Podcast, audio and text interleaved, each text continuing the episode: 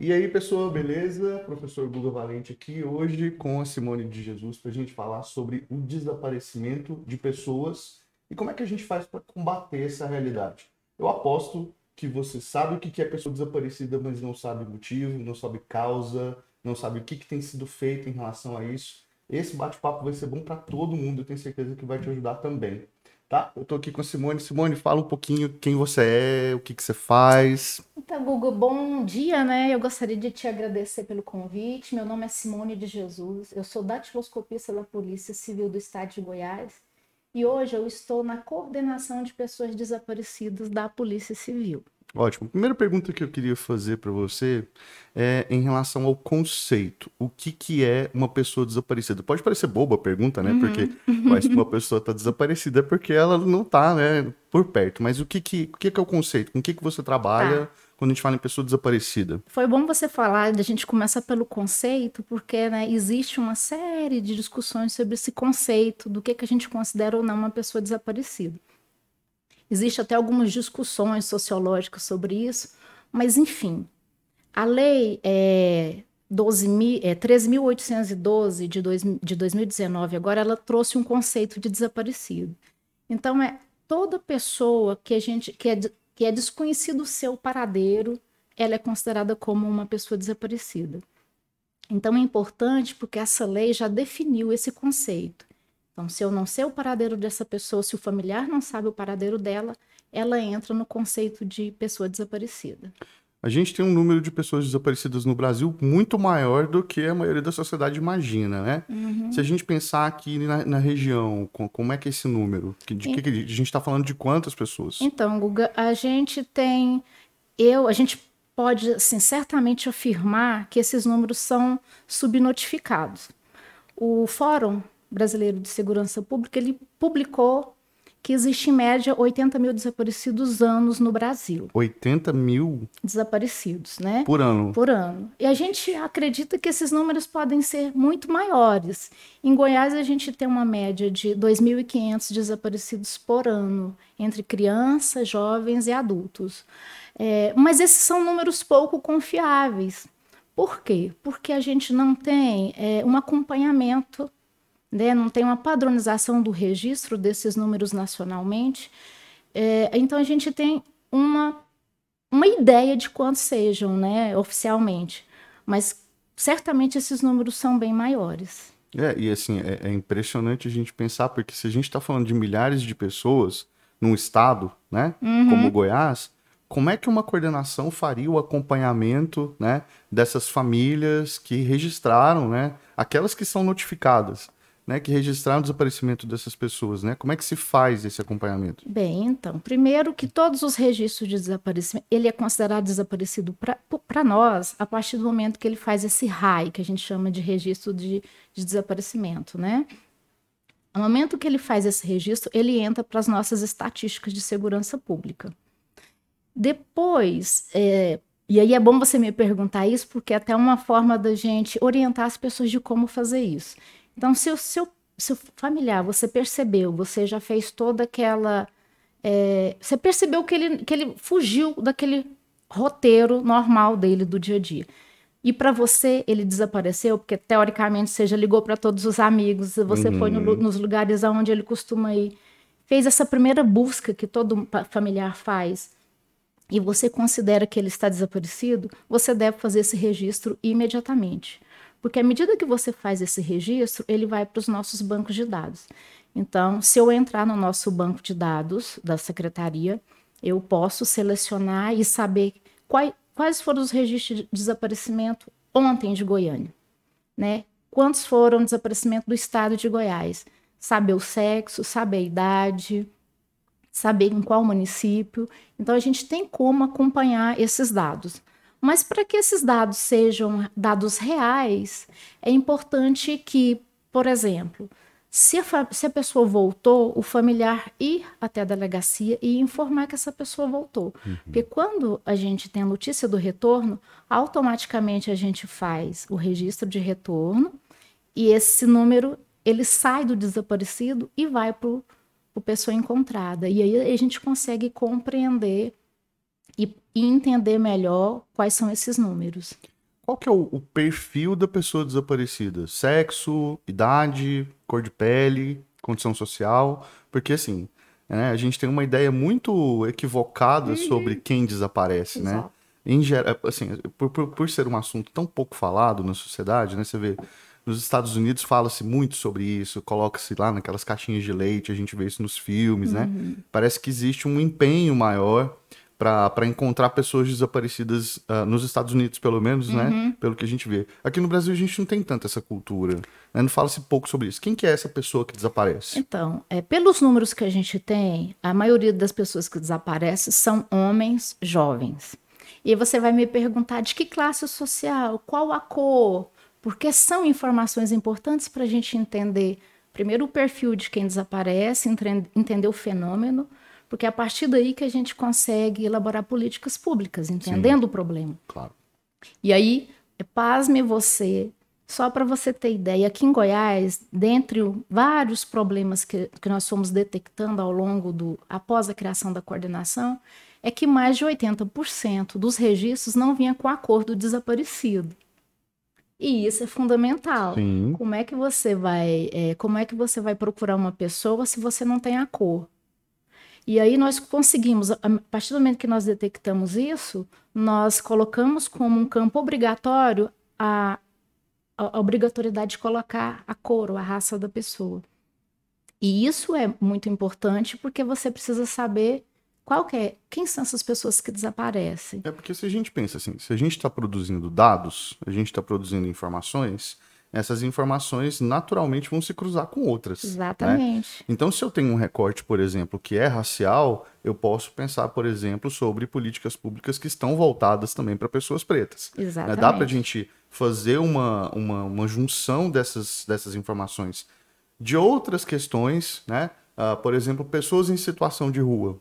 Né? É uma outra situação, mas que de alguma forma dialoga também com as pessoas que estão desaparecidas. Muitas pessoas que estão na rua são pessoas que estão desaparecidas, que saíram de suas casas Exatamente. em outros lugares e, por exemplo, estão na rua, né? É, então, assim, é, é, eu acho que é importante fazer, produzir esse, esse material para fazer esse cruzamento, né? Porque eu, eu acho que é uma, uma frente de, multidisciplinar, vamos dizer assim, né? Exatamente. Várias áreas de atuação para que o problema possa também ser né, exaurido, para que a gente possa ver isso de, outra forma também, né? É, o problema do desaparecimento, ele é multicausal, então uhum. ele tem várias, né, é, várias situações ou motivações para que a pessoa desapareça. Mas, ao final disso tudo, o cruzamento de dados, ele é fundamental. Né? Se você não tiver esse compartilhamento de informação, se você não tiver uma rede bem estruturada, não é quase que impossível você é, localizar uma pessoa desaparecida. Né? Uhum. Então, por isso que é importante alimentar e ter bons dados para que isso aconteça. Né? Uhum. Né? Então, aqui em Goiás a gente já começou. Olha, agora, sempre que você vai no, numa delegacia fazer o registro, lá tem essa informação, ela é obrigatória. Uhum. Então, nós não temos essa coordenação acontecendo no Brasil inteiro. Né? Quando você fala que acontece aqui em Goiás, uhum. isso é uma, uma iniciativa, não vou dizer isolada, mas não é padrão, não acontece no Brasil inteiro. Isso. O que, que é essa lei que eu te falei, que é a 13.802 de 2019? Ela criou a Política Nacional de Pessoas Desaparecidas e Banco de Dados. Então, assim, isso é importante porque nós tínhamos algumas leis isoladas nos estados, Goiás, enfim, todos os estados tinham algumas leis que tratavam desse tema, mas nós não tínhamos um, uma lei, a gente às vezes tinha alguma portaria, mas uma lei nacional nós não tínhamos. Então, essa lei ela trouxe alguns avanços, né? Ela criou uma figura central de autoridade central que tem por função coordenar essa política nacional, né? Com informações, com padronizações, acompanhar a política e criou a figura de autoridade central estadual, que seria essa coordenação nos estados, né? A coordenação de desaparecido nossa, ela é anterior a essa lei, uhum. mas é, o, o, que veio com essa, com essa lei nacional foi justamente para estabelecer essa coordenação nacional, que é fundamental porque se a gente não tiver um banco de dados nacional de pessoas desaparecidas, é, o nosso trabalho vai se restringir ao Estado. E eu muitas vezes tenho um desaparecido que é de Goiás, mas que foi para outro estado e vice-versa. Uhum. Então, é, o desaparecimento não tem fronteira. Uhum. Então, essa política veio para isso, é, e aí eu posso apontar algumas, é, eu acredito que pontos importantes que essa lei trouxe, né? Pois Então, não. A criação dessa autoridade é, central federal que visa coordenar a política nacional, a criação dessas autoridades centrais, que aí cria uma certa obrigatoriedade para que os estados criem essas coordenação naqueles que não existe, que as coordenações não existem. E além disso, ela criou é, algumas responsabilidades. Por exemplo, ela deixou claro que você não precisa esperar 24 horas para registrar um desaparecimento, porque é uma ideia muito difundida na sociedade e muitas vezes praticada pelas forças policiais. Né? Não, você tem que aguardar 24, 48 horas para o registro. Então, a lei reforça isso. Ela trouxe também a importância de se fazer treinamento para que esses profissionais da área de segurança eh, sejam eh, qualificados para acolher essas famílias, porque essa não é uma situação simples, né? O desaparecimento, o acolhimento adequado, humanizado dessas famílias é fundamental, porque é uma situação de muito desespero. Então, o profissional de segurança pública, ele, o policial, ele tem que ter uma qualificação para acolher essas pessoas. E outra coisa, assim, que dentre outras importantes na lei, é a criação de um banco nacional de pessoas desaparecidas. Esse banco nacional, ele seria, é, além da fotografia com nome, nós teríamos o perfil genético da, das famílias dos desaparecidos e a, a biometria, a impressão digital. Porque isso é fundamental para que a gente possa cruzar, alimentar esses bancos, nós nos estados, e a gente poder também consultar esse banco nacional. Porque aí certamente a gente vai conseguir localizar mais pessoas. Se a gente pensa num mundo super vigiado como o nosso, né? Tem câmera para tudo que é lado. A gente abriu um pouco mão do nosso direito à privacidade, direito constitucional à privacidade, para em nome de uma segurança, né? Então a gente tem hoje programas de TV quase sendo feitos com câmeras de segurança. E se existe um, um trabalho de biometria, né, é, é, possível que essas câmeras ajudem também a encontrar essas pessoas, né? Isso é uma coisa importante. Muito importante. Né? E aí, assim, pasme você, mas hoje no Brasil, se o seu carro for furtado ou roubado, é mais fácil você localizá-lo do que uma pessoa. Porque você Olha já só. tem todo um sistema é, de compartilhamento de informações sobre veículos, né? Então, mas para isso você precisa quê? De investimento, você precisa de políticas públicas, porque a lei traz muito desses avanços, mas ela não define, por exemplo, recurso. Da onde que vem recurso para essa política? Uhum. Da onde vem recurso para a criação desse banco? Qual vai ser o prazo para criação desse banco? Como é que qual vai ser o recurso para a formação desses policiais? Né? Então, a gente precisa de uma legislação e é um passo importante. Né? Você ter o primeiro passo é uma legislação, mas você fazer com que isso é, seja inserido na sociedade, nas práticas, isso leva algum tempo e principalmente uma cobrança da sociedade para que isso aconteça. É. Né? Eu queria voltar nesse, nesse assunto da, de, de notificar o desaparecimento de uma pessoa depois de 24 horas ou 48 horas. Isso é o que eu sabia. Assim, eu ouvi, uhum. sempre ouvi falar sobre isso. Ah, uma pessoa desapareceu, tem que esperar 24 horas para poder registrar. E aí, assim, eu me solidarizo com as mães, né? eu não, não, posso não posso me colocar exatamente no lugar delas, porque eu não posso ser mulher, não posso ser mãe. Mas eu fico imaginando é, é, o que, que é para uma mãe ter um filho desaparecido, ter que esperar 24 horas, depois de já ter feito toda aquela triagem, aquela busca que você falou anteriormente, ter procurado nos amigos, procurado em 24 horas de carro, a gente vai para extremo norte da Bahia, daqui, Exato. saindo daqui. 24 horas é muito longe, né? É muito tempo, dá tempo de, de, de, um sequestro acontecer, né? E enquanto se isso fosse feito mais cedo, talvez a coisa fosse sanada. Então, é, uma pessoa, uma família tem alguém desaparecido dentro de casa. Depois de fazer essa triagem, que ela é necessária, né? É natural também que as pessoas façam isso. Ela tem que ir à polícia ela tem que ir à polícia. Para para fazer esse registro. Uhum. O que, que, é importante? É importante um familiar, né, e levar fotografia. Porque, e aí eu vou falar um pouco desse trabalho da realidade de Goiás, porque o trabalho ainda não funciona nacionalmente, uhum. né? A pessoa deve fazer esse registro, levar uma fotografia e ter o máximo de informações. É, levar endereço de. Ah, ele tem Instagram, qual o Instagram dele? Facebook, levar o número de telefone, é, se ele tiver condições de saber que roupa essa pessoa usava. É, o importante é que quem faça esse registro seja uma pessoa que saiba dar o máximo de informações sobre a rotina dessa pessoa, né? Ela tem algum sinal particular, alguma tatuagem, alguma cicatriz? Tudo isso é muito importante para se fazer um, um, bom registro de desaparecimento, né? Por que, que é, é importante colocar todas essas informações? Porque a gente tem duas situações. A gente tem pessoas que. É, a gente tem famílias que procuram pessoas desaparecidas, uhum. que vão na delegacia e fazem esse registro. Mas a gente tem também pessoas vivas ou mortas que ou estão nos hospitais, ou estão nas instituições de longa permanência, ou estão mortas nos ossos IMLs que estão como ignoradas. E aí é importante a gente fazer esse caminho ao contrário. Então, aqui em Goiás, hoje, a gente faz o trabalho as pessoas que entram como ignoradas nos hospitais, e a lei lá de 13.812, ela já faz essa previsão também, que é um avanço importante, porque ela cria essa obrigatoriedade para os hospitais e instituições. Então, essas instituições normalmente entram em contato conosco, nós vamos até o, a instituição, fazemos a coleta da impressão digital e damos busca no nosso banco de dados de impressão digital, que é digitalizado. Identificando essa pessoa, a gente entra em contato com a família. Nos IMLs, esse trabalho já funciona né, de forma institucionalizada. Então, em Goiás, todo cadáver que entra ignorado é feita a coleta de impressão digital, é feita a tentativa de identificação. Identificou, localiza a família.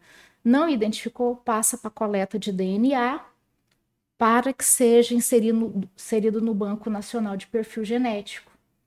E aí, outra informação importante também é que as pessoas que têm um familiar desaparecido, é importante elas procurarem o, uma delegacia, fazer a ocorrência, se elas já não fizeram, e, e que seja qual, qualquer tempo, não importa quanto tempo esse, esse desaparecimento tem ocorrido. Ela deve fazer a coleta do material genético para inserção no Banco Nacional de Perfil Genético, que já tem um banco bastante robusto no país. Ótimo. Quem que é a pessoa que desaparece, assim, agora do, do ponto de vista, por que que as pessoas desaparecem? As pessoas desaparecem por N motivos, né? Elas desaparecem, a gente tem é, conflito geracional, então você tem muitas vezes jovens que têm algum problema familiar, que, que sofre violência em casa, essas pessoas desaparecem. Você tem pessoas, mulheres que desaparecem vítimas de violência, né? Você tem pessoas que, por algum motivo, elas resolvem ir para as ruas, elas desaparecem. E você tem pessoas também que desaparecem vítimas de violência urbana, né? Então você tem pessoas que saem, que morrem e que a família não, é, não, não localiza. Então você tem várias motivações para que as pessoas desapareçam. Transtornos mentais levam as pessoas para a rua também. Muito assim, bom você falar na questão do transtorno mental. Muitas pessoas também, né? A gente tem tido, não sei porque também a gente está agora acompanhando mais de perto esses números, a gente vai entendendo melhor, então nem dá para dizer que elas estão desaparecendo mais ou uhum. menos, uhum. mas a gente tem muito casos de pessoas que têm problema mental idosos, idosos que já estão de alguma forma confusos, elas saem se perdem.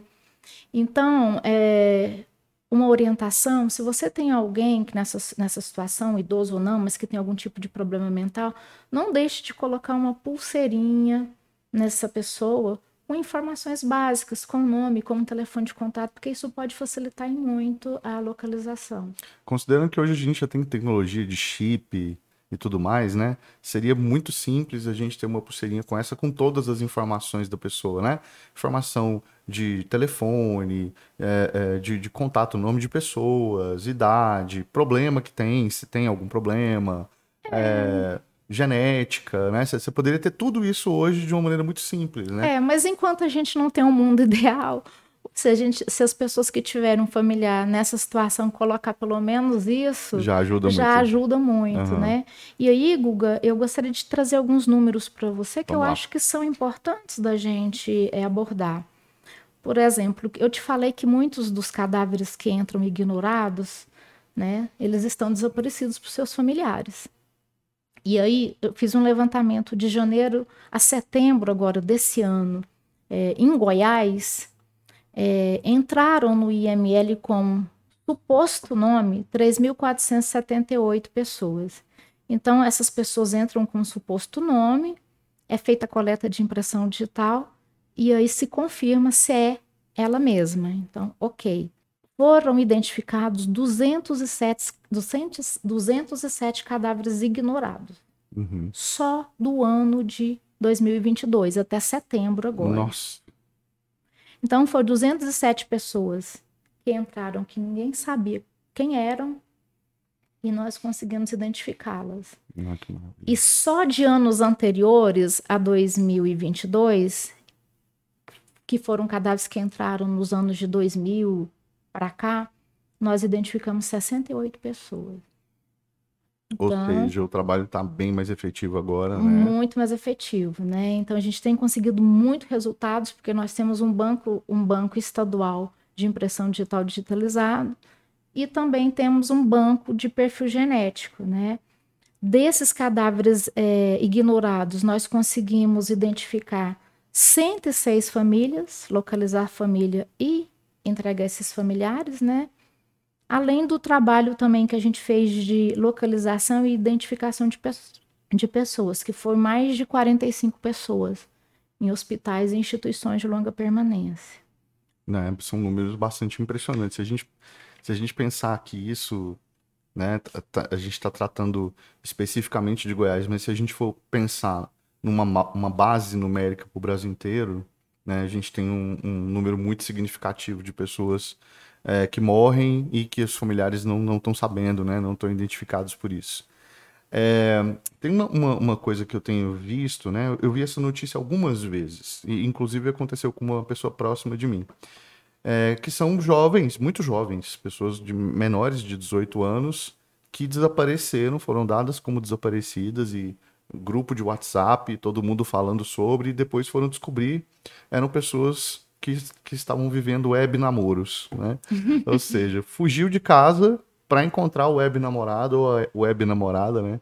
É, essa, essa, essa questão da, da tecnologia e dos modos de relação que estão muito mais diversos do que antes da tecnologia, da dimensão da, da internet, é, provoca esse tipo de situação também, né? Você tem algum, algum caso sobre isso que você pode Olha, relatar pra gente? Bom, bom você falar isso, porque a gente realmente nós temos novas ferramentas e essas novas ferramentas elas trazem novas relações sociais. E aí, antigamente, era impensável você conhecer alguém pelas redes sociais, uhum. estabelecer um relacionamento. Então, a gente tem sim é, situações de jovens, né? Quem, quem investiga isso hoje em Goiânia é a Delegacia de Proteção à Criança e Adolescente, que essas pessoas né, fazem esses primeiros contatos e saem de casa em busca desse amor, né? Uhum. É, desse, dessa perspectiva de relacionamento a partir das redes sociais. Uhum. Então, uma, uma, um alerta também para as famílias, né? Para ter esse diálogo com seus filhos, jovens, adolescentes, né, de como isso pode ser perigoso nesse mundo das relações virtuais.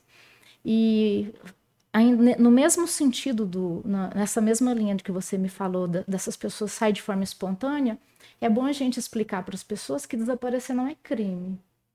Então você tem todo o direito uhum. de falar: nossa, eu não aguento mais essa vida, eu quero Desaparecer. Desaparecer, não quero contato com a minha família. Estou tranquilo, então eu posso pensar você isso. Você pode posso... pensar, desde que você seja adulto. Viu, gente? isso é, não é crime, né? E ninguém, nenhuma instituição policial pode te abordar e te obrigar a voltar para sua casa, sendo você adulto, né? E tiver com seu, seu estado mental saudável.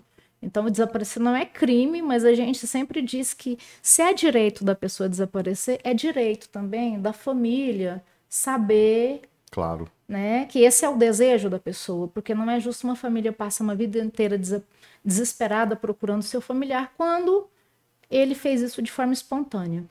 Então, a orientação que nós temos e a prática que nós temos é, aqui em Goiás é: você foi encontrado, tem um registro de desaparecimento seu. Se você foi encontrado e você é adulto, você tem condições de fazer essa escolha, você está livre, nós vamos fazer uma ocorrência de que você foi localizado, então você não conta mais como desaparecido. E se você falar, não, eu não quero encontrar minha família, esse direito é garantido. E a medida que a gente toma é ligar para a família e dizer: olha, seu parente está bem, está vivo, mas ele não quer contato com vocês. É, às vezes dá vontade, assim, mas a gente tem que levar esse assunto a sério, né? Tem. É, a gente está brincando aqui, mas é, é porque é um assunto muito sério. É, eu, eu fui dar uma lida né, sobre esse assunto e eu percebi que existe uma, uma correlação, ela pode parecer óbvia, né, mas existe uma correlação de pessoas desaparecidas e pessoas em situação de rua. Quer dizer, muita gente sai de casa e, na verdade, não está é, não tá envolvida com alguma coisa criminosa ou morreu ou qualquer coisa assim. Simplesmente a pessoa vai viver na rua. Você tocou nesse assunto aí de que algumas pessoas vão espontaneamente viver na rua. Uhum. Né? É possível a gente é, é, fazer essa correlação porque é, lá quando a gente pensa nas pessoas em situação de rua, o que levou a, a essas pessoas à rua é conflito familiar, aquilo que você falou, uhum. conflito geracional, é, abuso de substâncias, é, problemas mentais e às vezes não é a pessoa que saiu espontaneamente de casa, às vezes ela foi expulsa de casa, né? Exato. Então a pessoa em situação de rua é, é uma situação diferente da, da pessoa desaparecida, mas às vezes junta. Sim, né? a gente, nós temos casos de pessoas que, é, e isso é frequente, que ela é, está em situação de rua e, e, também não é crime, né? Você tem direito de ficar na rua. Uhum. E muitas vezes, quando a gente, em alguma situação, identifica essa pessoa porque ela entrou, e isso ocorre principalmente quando ela dá entrada numa instituição de saúde.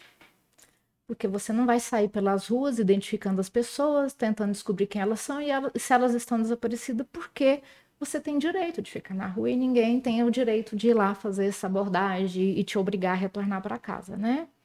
Isso tem que ser um trabalho é, muito mais social né, do que é policial. Então, essa coleta é feita normalmente quando essas pessoas estão em, em atendimento hospitalar e elas precisam é, de algum tipo de atendimento ou de cuidado. Os assistentes sociais entram em contato conosco, a gente faz a identificação delas, confirma quem elas são e às vezes elas têm registro de desaparecimento nas instituições. Ou às vezes não tem registro e a assistente social nos pede ajuda para a localização dessa família, porque essa pessoa ela acena o desejo de reencontrar sua família. E aí a gente também faz esse trabalho de localização desses familiares, dessas pessoas. Mas isso com muita delicadeza, porque esses são assuntos sensíveis, né?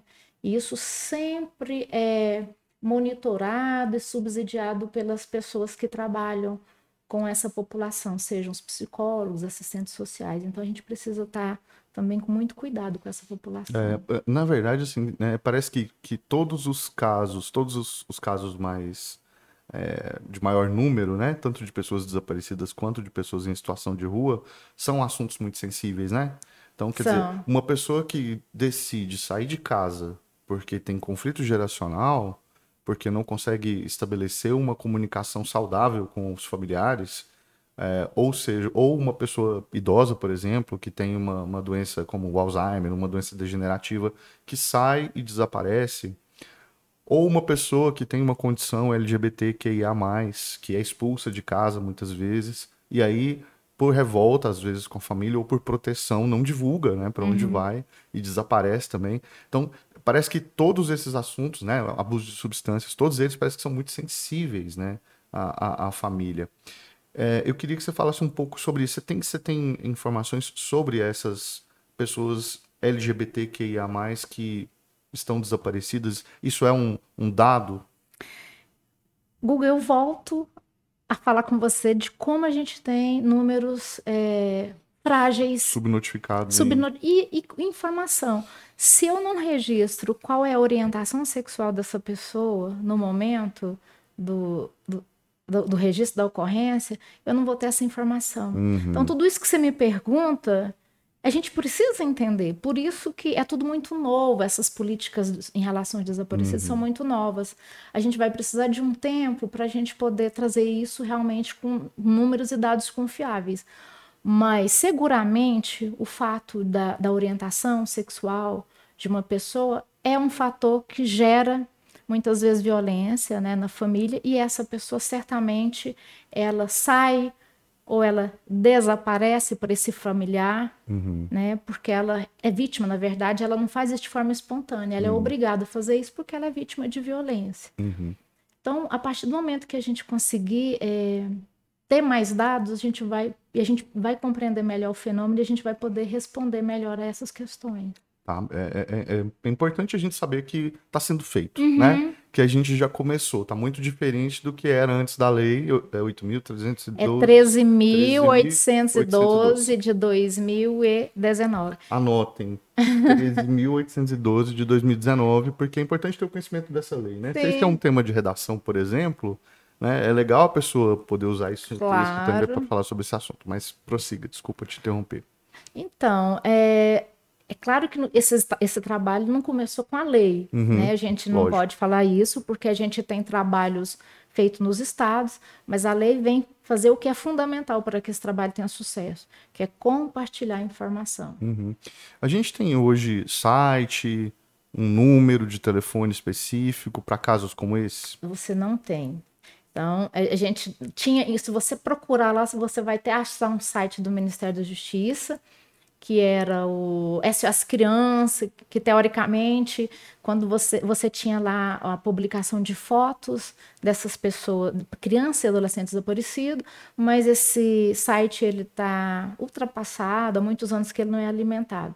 O Ministério da Justiça se comprometeu esse ano ainda a criar esse esse site, né, para que essas informações nacionais sejam inseridas.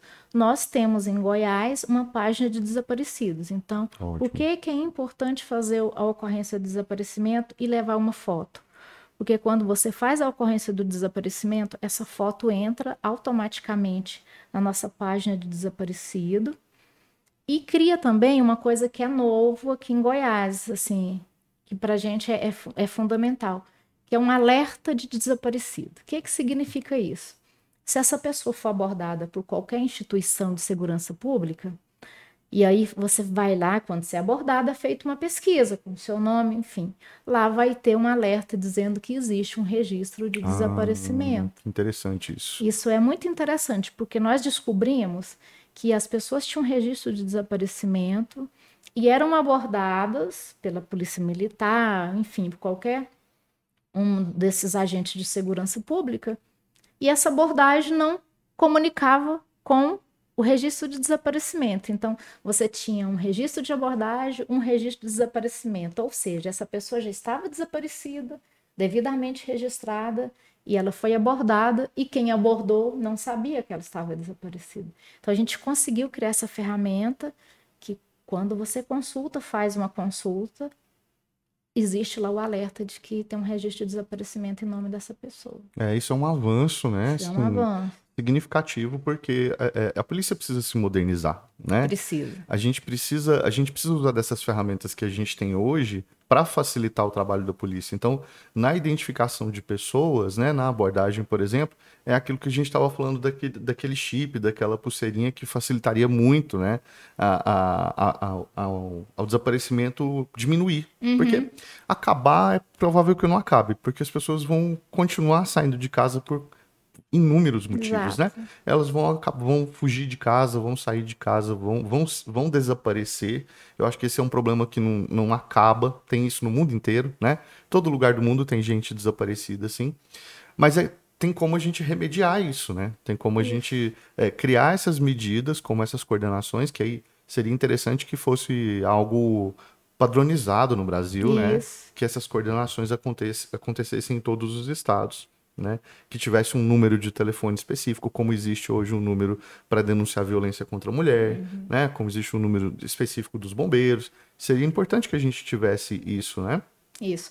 Ah, lembrando que as pessoas elas podem fazer um registro de desaparecimento virtual aqui em Goiás, ah, que tá? ótimo. Elas podem Bom entrar saber. na página e da Polícia Civil e lá vai ter, né, a, a forma é autoexplicativo como ela faz isso, mas também é o melhor é que ela vá pessoalmente, porque uma ocorrência virtual nunca é a mesma de uma ocorrência presencial, onde ela vai passar característica. Então, mesmo que ela faça essa ocorrência virtual, ela depois procure a delegacia para poder é, conversar e entender melhor e passar mais informações acerca desse, desse registro. Né? Tá. Qual que é a sua orientação para uma família que teve uma pessoa que desapareceu, não importa, jovem, idoso, não importa quem seja, para além do registro. O que, ela pode fazer do lado de cá, né? Assim, já fui lá, já fiz o registro de desaparecimento com a polícia, a polícia já emitiu o alerta de desaparecimento, se a pessoa for abordada, provavelmente a gente vai encontrar. Mas o que, que a pessoa pode fazer além disso, é, do lado de cá?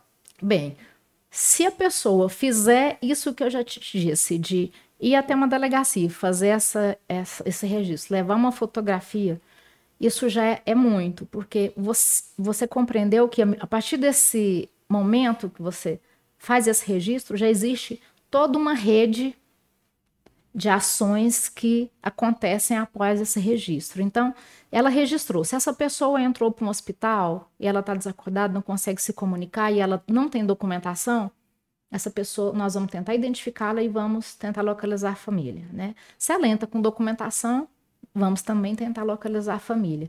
Se essa, o, o familiar entrou e ela está morta num IML qualquer do estado de Goiás, esse trabalho também é feito, tentativa de identificação e localização de família. Existe o sistema alerta, se essa pessoa for abordada pela algum órgão de segurança pública, também ela será é, identificada e a família localizada. E importante isso, é, a gente tem muita preocupação é, do, do familiar que divulga, por exemplo, o número do telefone pessoal, porque essas pessoas podem ser vítimas de trote. Então, o ideal é você é, divulgar, e aí a gente normalmente faz os cards para aqueles desaparecidos, que aí a família pode pegar aquele card e divulgar nas Ótimo. suas redes sociais, para os seus familiares, para os amigos, mas preferencialmente divulgar aquele card que a gente produz lá na, na, na, própria Polícia Civil, porque lá tem o número da delegacia, os números que as pessoas podem entrar em contato. Porque essa família, nesse desespero de, de localizar, e é normal que seja assim, né? Uhum. Ela às vezes acabam sendo vítimas de trote, enfim, de uma série de outros situações. É porque não bastasse o problema, você ainda tem gente muito ruim, né? Tem, tem infelizmente. Gente que, que, tem coragem de, de passar trote, né? Nesse, nesse tipo de situação, que é uma situação extremamente delicada. Então, a recomendação é essa: a pessoa faz aquela triagem antes, vai até a polícia, faz o registro e depois é, depois de entregar a foto à polícia, pede esse card para poder Isso, fazer a divulgação, divulgação, nas redes sociais que tiver. E tá sempre né? cobrando, porque ela, a família é importante a gente também falar um pouquinho da família. Uhum. A família ela tem direito de ser bem atendida, de ser compreendida, porque ela está numa situação de desespero. Uhum. Né? Ela tem o direito de ser bem é, acolhida nesse momento do registro. E ela tem o direito de saber o andamento dessas investigações, o que foi feito. É, outra coisa, essa família também, depois de algum tempo, que a gente hoje tem definido como dois, três meses de desaparecimento, ela pode fazer a coleta desse material genético, né? Então, ela só ela ir na delegacia e ela será encaminhada para o laboratório sem custo nenhum. Nós temos 27 pessoas identificadas pelo DNA em Goiás, oh, mas para ser identificado, os, os corpos ou uma pessoa viva que está no hospital, você precisa comparar com o DNA do familiar. Então, uhum. se o familiar tem um desaparecido, ele precisa ir lá doar espontaneamente esse material genético para entrar no Banco Nacional de Perfil Genético. Interessante, né? É, é, é outro recurso. Outro recurso ajuda, bastante, ajuda né? muito, né? Todas essas ferramentas é, são igualmente importantes e a gente tenta utilizar de todas. Uma outra situação também que serve como orientação para as famílias Se o seu desaparecido é adulto, tem mais de cinco anos, normalmente a pessoa fica divulgando uma foto da época, uhum. que hoje a pessoa está completamente diferente. Então, ela pode nos procurar e a gente faz o trabalho de é, envelhecimento. Ah, olha que né? interessante. Então, a gente faz esse trabalho lá no Instituto de Identificação criando a aparência que essa pessoa teria uhum. nos dias de hoje. Então a família vai divulgar uma foto com a aparência né, é, real desse uhum. indivíduo. Porque não aquela a, a família está ali ajudando a orientar também. Não, tenho uma ruga aqui agora. Não, tem que né? ser. Com, inclusive, tem toda um, uma metodologia que elas têm que enviar fotos do pai, da mãe, enfim. Uhum. Né? Aí as pessoas podem solicitar também ir numa delegacia e pedir para ser encaminhada para essa projeção de idade. Olha que bacana. Que a gente isso. faz para ela poder divulgar uma foto de uma pessoa. A gente fez uma última muito interessante de uma, de uma criança que desapareceu há mais de 40 anos. Nossa. Ela desapareceu com 7 anos e o colega fez essa projeção de idade de, da, da, aparência dela de hoje, para a mãe divulgar. Que Aí bacana. você vai me perguntar, isso vai resolver? Possivelmente, uma, vai ser muito difícil a gente localizar essa família, mas a, você pelo menos ofereceu uma possibilidade dessa família divulgar uma foto, uhum. né? Com a aparência da pessoa de, nos dias de hoje. Nossa, 40 anos é um tempo muito significativo, é. né? Deixa eu te perguntar uma coisa. É, isso é uma curiosidade que eu tenho. Assim, existe uma média de tempo que as pessoas ficam desaparecidas, assim, entre o desaparecimento e o, o, reencontro? Existe uma média de tempo, assim? Quanto tempo uma pessoa fica desaparecida até ser encontrada? Não dá para eu te afirmar isso diante dos números que eu tenho, né? Certo. Mas normalmente quem quem desaparece, como a gente está dizendo aí, é, de forma espontânea, né, por algum motivo, é, teve algum desentendimento e resolveu sair por essas situações mais simples, normalmente com dois, três dias você é consegue Sim, né? resolver, porque a pessoa acaba voltando espontaneamente, se acalma e entra em contato com alguém da família. Agora, as situações mais graves, você pode ter pessoas que demoram mais tempo, e você tem, nós temos muito caso de pessoas que nunca foram encontradas, né? Uhum. Nós temos mães que procuram seus filhos há 10, 15, 20 anos, né? Que vivem um luto eterno. Nós até agora, a coordenação tenta agora também, num outro momento de trabalho, numa outra etapa, procurar criar espaços de diálogo, uma rede de apoio também para essas famílias, principalmente para as mães. Porque um, um, detalhe importante na questão do, do desaparecimento, da relação com a família, é que normalmente quem fica, quem costuma manter essa busca por anos são as mulheres. Uhum. As mães nunca desistem de achar seus filhos. Uhum. Elas passam uma vida inteira com a esperança de alguma resposta, nem que seja a resposta de que ele está morto. E aí a gente sempre afirma, porque quando eu falo que nós identificamos 207 cadáveres ignorados, é, para a pessoa que tem essa notícia, por mais triste que ela seja de morte, ela é melhor do que nenhuma notícia. É, né? essa eterna busca, o eterno luto dessas mães, e aí assim eu estou tendo um contato mais próximo com elas, porque a gente acabou criando um grupo, então estamos tentando estabelecer uma rede entre elas para que elas se apoiem. Essas mulheres sofrem muito e elas ficam muito sós, porque um outro problema do desaparecimento é porque no primeiro dia você tem uma rede grande de apoio, familiares, amigos, vizinhos, e depois essa rede vai se enfraquecendo porque as pessoas têm que voltar para suas vidas. E aí essas mães vão ficando sós. E aí uma reclamação que elas têm é que elas já não têm mais nem para quem chorar. Nossa. Porque esse é um assunto que todo mundo já se esgotou dele, mas a mãe não.